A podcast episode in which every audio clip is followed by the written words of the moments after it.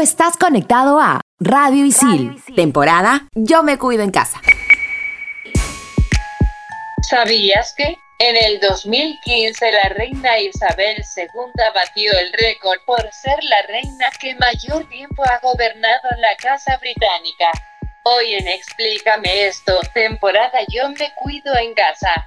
La realeza. Bien, para terminar la clase, ¿alguna pregunta chicas y chicos? Sí, yo. ¿Es mejor el vacío de la vida o la vida eterna después de la muerte? Ajá. Yo tengo otra. ¿Vivimos en un sistema económico y social de esclavitud moderna? Ok. Si existen las realidades paralelas, ¿cómo sabemos si estamos en la realidad o la paralela? Ya. Mm.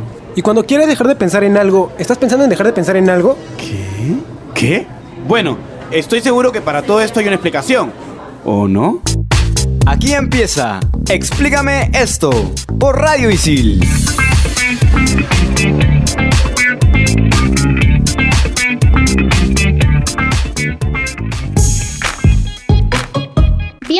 Explícame esto, temporada Yo me cuido en casa por Radio Isil. Quien les habla es Andrea y me encuentro conectada con Antonella Felipe y por supuesto con Isabel. Inclínense plebeyos, agachen la cabeza ante su reina. Isabel III, monarca de todo Radio Isil, baronesa de la cafetería, condesa del Blackboard, pero sobre todo dueña de tu corazón.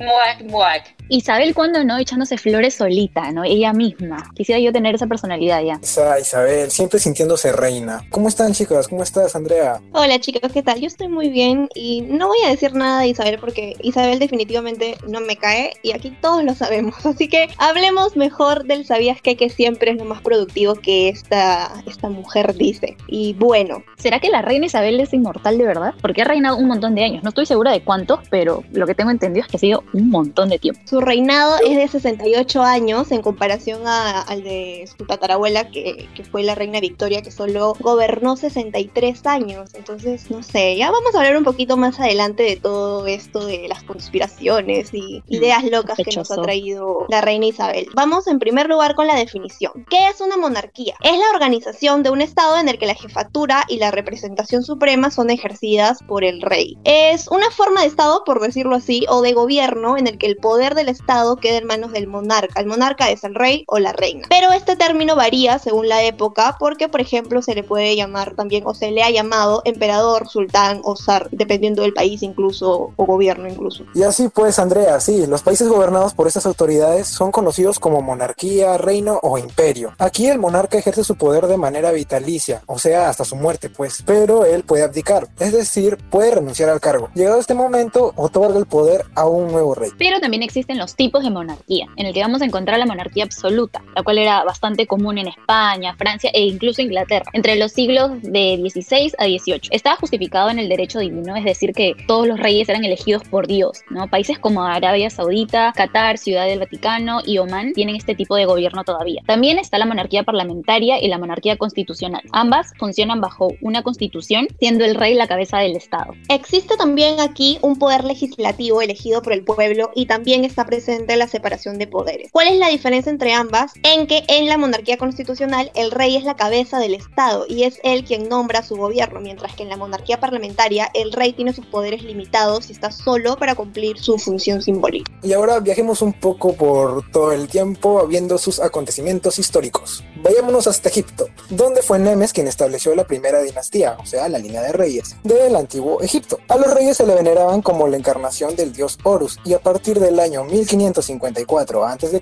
el rey recibió el título de faraón, que significa gran casa. Luego, en la revolución egipcia de 1952, un grupo de oficiales del ejército, Egipto, obviamente, derrocó al rey Farouk, dando fin a la monarquía constitucional de este país. Ahora nos movemos un poco más hacia Roma. En la antigua Roma la monarquía se desarrolló desde 753 a.C.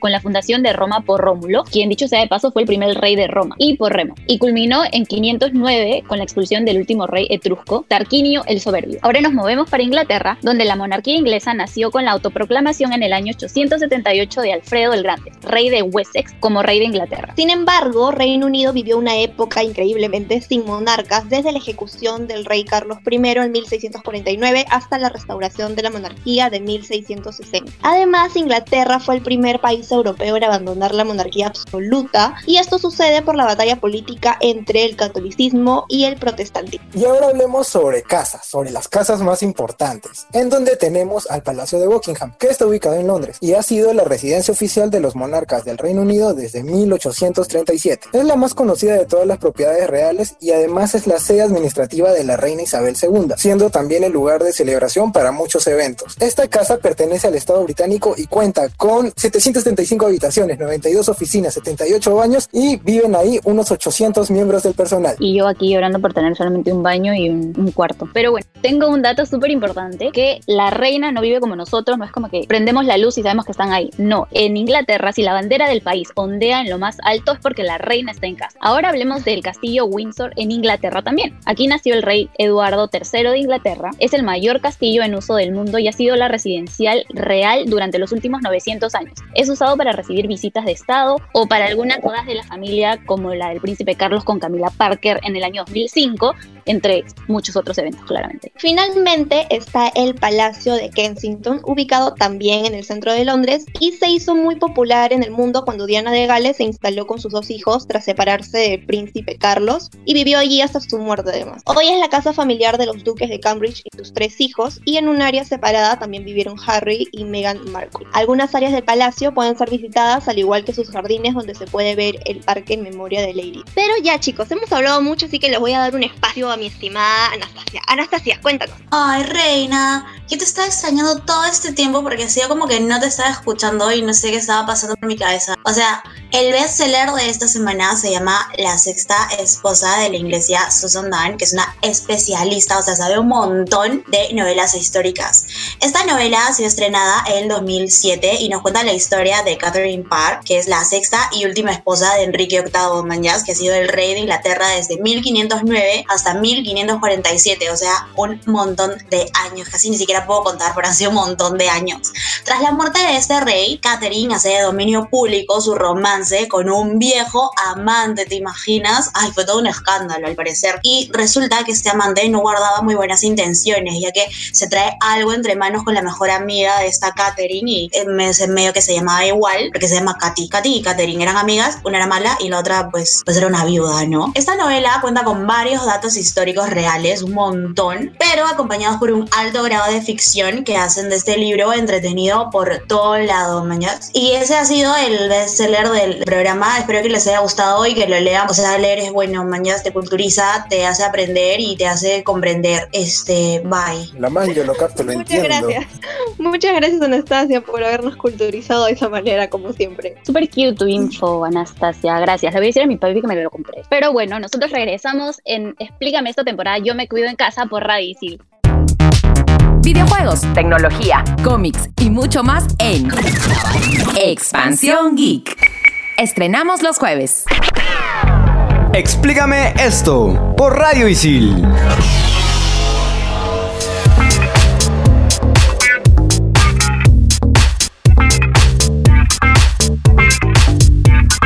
Ya estamos de vuelta aquí en Explícame esta temporada. Yo me cuido en casa y creo que Dani nos quiere decir algo. Sí, chicos, les traigo una frase bien importante. Y dice así, las mujeres piensan que al final del día un hombre es la única respuesta. En realidad, un trabajo satisfactorio es mejor para mí. Lo dijo la empoderadísima Lady V. Por eso es que todos lo queremos, pues, porque mira, mujer empoderada. Sabia, ¿no? una mujer sabia era. Ay, ahora al parecer Isabel quiere decirnos algo. Una de mis plebeyas ha solicitado hablar como soy una reina piadosa, dejaré que lo haga. Ado, no me decepciones más, por favor. Jamás, Isabel. Bueno, señores, acompáñenme en esta triste historia que parece chiste, pero es anécdota. Todo empezó un 23 de marzo cuando mi papá leía un libro donde contaban la historia de la familia Romanov y no se le ocurrió mejor idea que llamarme Tasia, porque Anastasia era demasiado largo y llamarme Anastasia Antonella era una vil crueldad para mí. Entonces, cuando yo era chiquita, obviamente le pregunté a mi papá de por qué me llamaron así, porque la gente me molestaba diciéndome Taza en lugar de Tasia. Y mi papá me dijo que era el nombre de una princesa. Entonces yo estoy ilusionada, me iba al colegio empoderada de tener un nombre de princesa y me di contra la pared cuando quise saber la historia real de esta muchacha. Y resulta que esta venía de una familia de corruptos. O sea, que la real Anastasia no es como te la pintan en los cuentos de Disney, sino que era toda rebelde y una loquilla tremenda. Entonces yo no sé si mi papá adivinaba el futuro y creía que el nombre me iba a representar o simplemente nunca terminó de leer el libro, no supo la historia completa y solamente le gustó el nombre y eso me lo puso. Pero bueno, ya me, ya me desahogué. Gracias por acompañarme en este momento. Hasta la próxima. Bueno, definitivamente por eso siempre hay que seguir las recomendaciones de Anastasia y leer mucho y completo, por favor. Ojalá mi papá escuche este podcast. Pero a ver, ya, empecemos. Hay que hablar ahora de la familia británica, que creo que es un tema que a todos nos gusta. En primer lugar, la monarquía británica es una constitucional. Ya hemos hablado de los tipos de monarquía. Pero por si no se acuerdan de qué es, es básicamente que la reina es la jefa de Estado de los 16 estados independientes, pero que el poder legislativo recae sobre los diferentes parlamentos de este reino. Además, la reina tampoco tiene funciones ejecutivas. ¿eh? Estas recaen sobre los diferentes gobiernos del Estado. Así, sus funciones son representativas, como de nombramientos y de garantizar la unidad del país. Y también es bueno saber que los miembros de la realeza son los parientes directos del monarca del Reino Unido y son conocidos como la familia real. Aunque no hay una definición legal estricta o formal de quién es o no es miembro de la familia real, se sabe que aquellos que llevan el tratamiento de su majestad o de su alteza real son considerados miembros. Y en cuanto al método de sucesión, la monarquía inglesa se basa en la primogenitura, que es básicamente el, el hijo, el primer hijo de los reyes, es el que va a tener la sucesión eh, de la realeza. Y hay una clara preferencia por los hijos hombres, ¿no? machismo en todos lados. Pero el- la familia real también tiene su importancia y su función, debido a que la monarquía británica y el parlamento deben trabajar en conjunto sin importar el, el partido político que quede a cargo de la nación. La familia real, incluida la reina Isabel II, no pueden votar, no votan, y tampoco expresan sus opiniones sobre la política siendo en todo momento. la familia real lleva a cabo más de 2.000 compromisos, wow, en todo el Reino Unido y en todo el mundo, los cuales también incluyen responsabilidades. Los miembros de la familia real, quienes son parientes cercanos de la reina, como los hijos, los nietos y sus cónyuges, los primos de la reina y sus cónyuges también, suelen desempeñar funciones oficiales en Reino Unido y también en el extranjero. Estos miembros llevan a cabo eventos oficiales como recepciones, banquetes estatales y fiestas, y además también suelen representar a la reina y a la nación en la Commonwealth o incluso en otros países en eventos como funerales de Estado, festividades nacionales o visitas más largas para fortalecer relaciones diplomáticas. Qué estresante es pertenecer a la nobleza. Además, la familia real juega un papel muy importante en el apoyo a sectores públicos y benéficos, donde se incluye también a miembros de la realeza como patrones o como presidentes,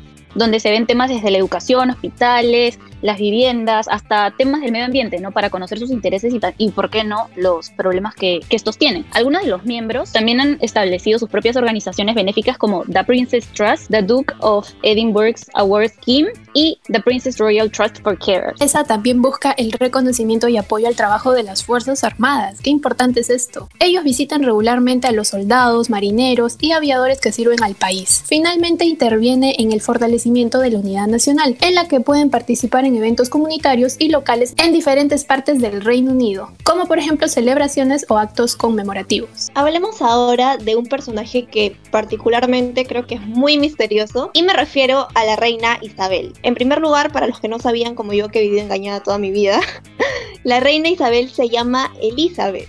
Yo cero que ver, pero en fin. Ella nació el 21 de abril del año 1926 y como ya sabemos es la actual reina británica. Su padre fue Jorge VI y su madre Isabel Bowes Lyon. Su padre murió el 6 de febrero de 1953 y meses más tarde, en junio, Isabel fue coronada como Isabel II con 26 años. Y su coronación fue la primera ceremonia de la realeza transmitida por radio al mundo entero y también por televisión. O sea, no le bastó con la radio, también quería televisión. Se casó con Felipe de Edimburgo, con quien tuvo cuatro hijos: el príncipe Carlos, la princesa Ana, el príncipe Andrés y el príncipe Eduardo. Lo que muchos no saben es que una vez a la semana la reina se reúne con el primer ministro y sigue cada una de las incidencias que han de ser tratadas. Da igual que sea periodo vacacional, nos queda clarísimo que la reina Isabel II es una mujer incansable. Y también en 1922, en su habitual discurso televisado por Navidad, calificó el año de Annus Horribilis, que significa año horrible, por la separación matrimonial de sus hijos Carlos y Andrés y por el incendio que afectó parte del castillo de Windsor. Y lamentablemente este Annus Horribilis también se trasladó al año 2002, en el que su hermana Margarita y su madre mueren en un intervalo de tres meses. Además, Isabel II se ha convertido en la monarca británica más longeva de la historia a sus 94 años. 94 años, pueden creerlo, Dios mío. Bueno, después le vamos a pasar el dato de Jaime para un baño de florecimiento en caso lo quiera.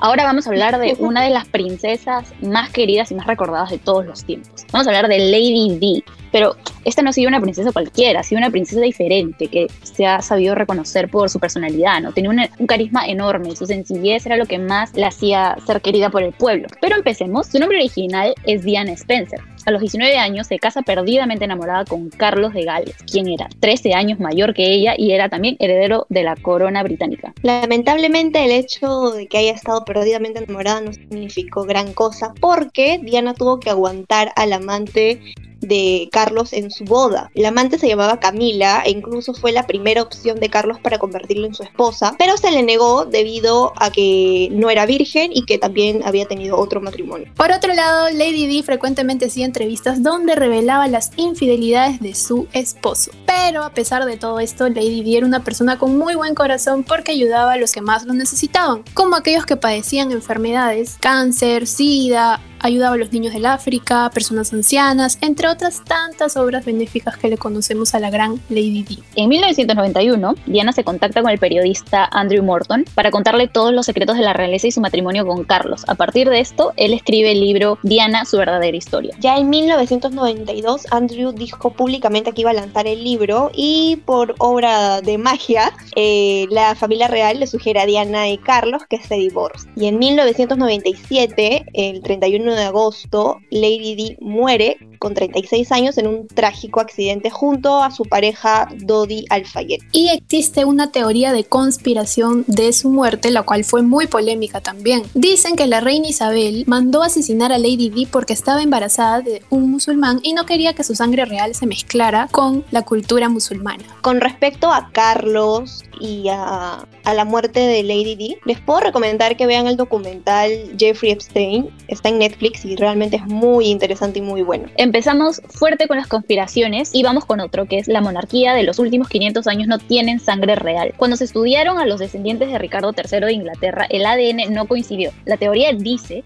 que el, linaje sanguíneo se rompió y nadie lo supo por cientos de años. Es decir, que a partir de él alguien incluyó a un descendiente que no compartía el árbol genealógico de la familia o los cambió sin que se dieran cuenta. Conspiración es acerca de Kate Middleton. Se dice que nunca dio a luz. Todos conocemos que en 2015 la duquesa tuvo a la princesa Charlotte, pero la duda comenzó cuando Kate se dejó ver totalmente radiante y fit cuando la presentó al mundo. Incluso muchos suponen que durante los últimos meses de embarazo usó una barriga falsa, ya que con el príncipe George lucía muy diferente. Un poco sospechoso este, porque todos los protocolos que tienen en la realeza es como que un poquito difícil de creer. Pero bueno, vamos con otro y uno de mis favoritos, que la familia real es reptiliana. Aunque nadie sabe cómo surgió esta teoría, muchas personas creen que los miembros de la familia real provienen de lagartos alienígenas. Y si quieren saber más sobre esto, vayan a escuchar nuestro programa de sociedades secretas. Bueno, volviendo al tema, el ex comentarista deportivo de la BBC, David Icke, ha afirmado que tiene una entrevista con Christine Fitzgerald, confidente de la princesa Diana, confirmando la teoría. Según ella, la familia real no muere, sino que sufre una metamorfosis regenerando su piel de la misma manera que un lagarto puede hacer crecer su cola. Así de simple. Para mí esta es una, o sea, creo que es la más conocida y es la que más me parece perturbadora, no sé, de imaginarlo me da un coso raro. Vamos con la última. Dice que supuestamente la reina Isabel es una caníbal y se basa en uno de los derechos más antiguos y extraños obviamente de los monarcas que es que pueden arrebatarle a una madre su hijo sin objeciones, sin ningún tipo de problema, simplemente se lo arrancha y punto. Y esto se debe a que las antiguas leyes consideraban que la reina o el rey eran como un tipo de guardián o protector de todos los niños. A raíz de todo este pensamiento bastante raro para nosotros creo, eh, se desató el rumor de que la reina y el príncipe Felipe secuestraban a niños. Y luego eh, un hombre aseguró que vio cómo la monarca secuestraba a 10 niños de un colegio y seis años después un soldado anónimo afirmó esta misma teoría. Dejemos de hablar de cosas tan creepy, por favor. Y parece que, ay no, Isabel, Isabel sigue siendo creepy, pero Isabel, ¿qué tienes que decirnos? La finísima comunidad Isil quiere aprender a comportarse. Gabo, tú que tienes más contacto conmigo, la reina Isabel III, háblanos sobre el estilo de vida de la realeza. Bueno, la verdad es que yo lo más cercano que he estado a la realeza es viendo una película de Disney, entonces yo he hecho mi investigación para que no se les escape un a causa si es que en algún momento se cruzan con alguna reina o rey. Y les cuento que si bien los miembros de la realeza disfrutan de un estilo de vida lujoso en palacio, autos caros, adornos con incrustaciones de oro y gemas, entre otras cosas, para ser parte de la familia real se deben cumplir ciertos e innumerables protocolos que la verdad que llegan a ser cansados. Me gustaría saber su opinión de cada uno. Por ejemplo, el primero, y quizá el más importante, es cómo tratar a la reina. Y es que a ella, cuando la vean, tienen que referirse como su alteza y tienen que hacer una reverencia. Y si la reina está de pie, obviamente todos deben de estar parados y jamás darle la espalda. Ni hablar, definitivamente no aguantaría ni un minuto cerca a la reina. Bueno, ahora, si están comiendo con la reina, recuerden empezar a comer solo cuando haya empezado a comer ella. Y si ella deja de comer, también dejan de comer ustedes. No importa si no se han llenado, si no han terminado su pollito frito, no importa. Tienen que dejar de comerlo. Y cuando tomen la taza de té, esto que hemos visto en películas y que hemos visto en muchos lados que hasta yo creía que era mentira, tienen que tener el dedo meñique arriba, siempre que tomen su té con la reina. Yo quisiera comer con la reina cuando sirvan lentejitas o, o frijoles, ¿no? Para terminar el toque, cosa que ya no tengo que terminar. yo, yo alzo mi dedito meñique, pero para tomar shots. ¿Cuenta? Y si están cocinando para la reina, recuerden nunca usar ajo porque a la reina Isabel no le gusta el ajo y entonces no está permitido en la casa real. En cuanto a la vestimenta, y esto estoy segurísimo que le va a gustar a muchísimas personas, en cuanto a la vestimenta, se deben usar vestidos por debajo de la rodilla con el cabello recogido, si es un evento protocolario. Y si no es un evento protocolar, usar prendas sobrias que no sean transparentes o escotadas. ¿Qué opinas, Andrea? Oh, definitivamente yo no podría estar cerca de la reina jamás. o sea, a mí no puedo decir cómo me gustaría salir a la calle por este calor, pero ni hablar.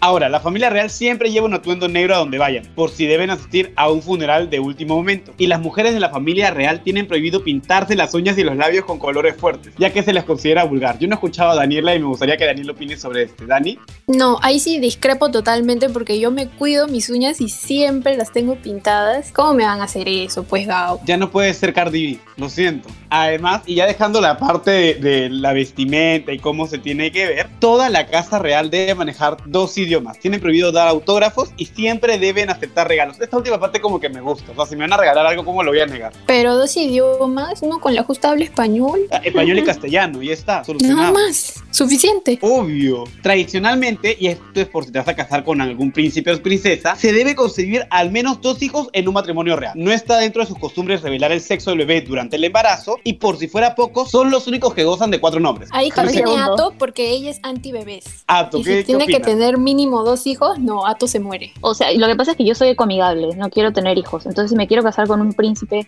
¿cómo hacemos? No hay forma, no te van a querer, Ato, lo siento. No estás hecha para la realeza entonces. Ahora, ¿y quiénes cuidan a los hijos de los bebés reales? La Casa Real realiza una, un concurso especial para contratar niñeras especializadas, donde no solo perfeccionan su cuidado con los niños, sino también, adivinen, artes marciales. Man, ya, oigan, ya, miren, yo he vuelto ahora. Me encantó esa parte de las artes marciales, realmente me gusta. Definitivamente, Felipe, creo que tú podrías ser una buena nodriza real. Definitivamente, Gabo, definitivamente. Me he visto de mujer y voy ahí concurso. Tal vez me pegan, pero no sé, aprendo artes marciales como hay lugar. Y bueno, chicas, ya que han dado mucha información también, gracias, Gabo. Vayan a tomarse un poco de agüita y nosotros volvemos aquí en Explícame esto, temporada Yo me cuido en casa por Radisil. Explícame esto por Radio Isil.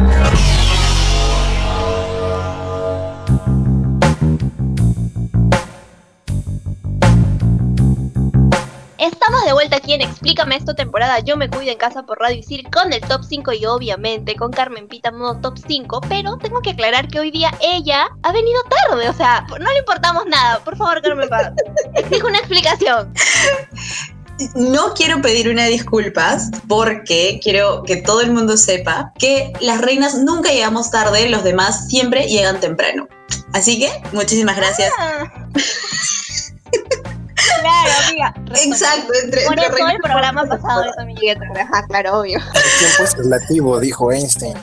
El top 5 de este programa son momentos en los que te sientes parte de la realeza. ¿Preparados? Preparados. Preparados, ¿no? Siempre. Top 5. Top 5. Top 5, el desayuno. Hay detalles que te hacen sentir más princesa que otros. Las tiaras, los vestidos, los tacones, pero solo uno de estos detalles tiene que ver contigo estando bien empaquetada en tu frazada tigre. Que esa persona especial te lleve a la cama, que tu juguito de papaya, que tu cafecito bien cargadito con leche, que tu pancito con salchichita guachana. Ay, hermana, tan bonito. Después de esto, solo te hace falta poner harta música cuando entres al baño, o si no, todo tu nivel de realeza se va a ir por el guacho. Ay, mi persona es mi mamá.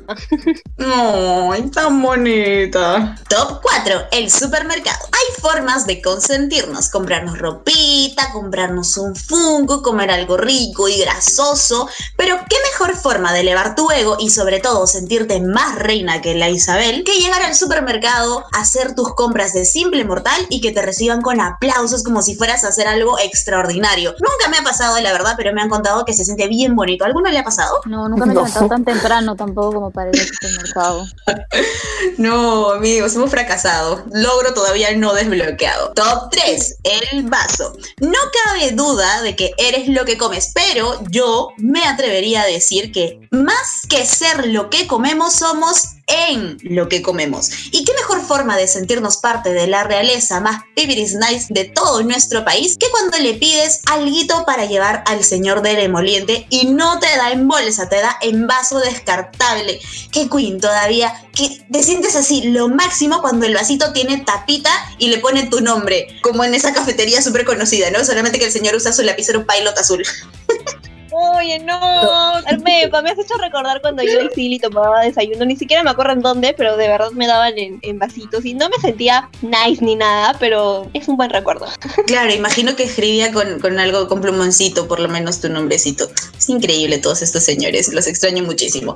Top 2, la ayudita. Alguna vez escuché que las reinas no deben mostrar esfuerzo alguno, solamente ser bellas y hermosas. Y los señores cobradores de micro lo saben muy bien. Ellos te ven y dicen, ah, no, no, no, no, no, no, suba reinita hermosa y te dan la mano para subir y para bajar. Y tú, como buena reina, tienes que darles la mano. Sabe Dios dónde habrá estado esa mano, pero plebeyo es plebeyo y hay que hacerlo sentir como uno mismo. Bueno, yo como buena antipática odio hasta que me miren, así que es como que yo subo solita y bajo solita, me caigo las veces que sea, no importa, pero yo solita. Por ahí producción nos dice que si tu flaco no te dio la mano para bajar del micro, es plebeyo de otro reino. Así que apunten por favor novios de por aquí.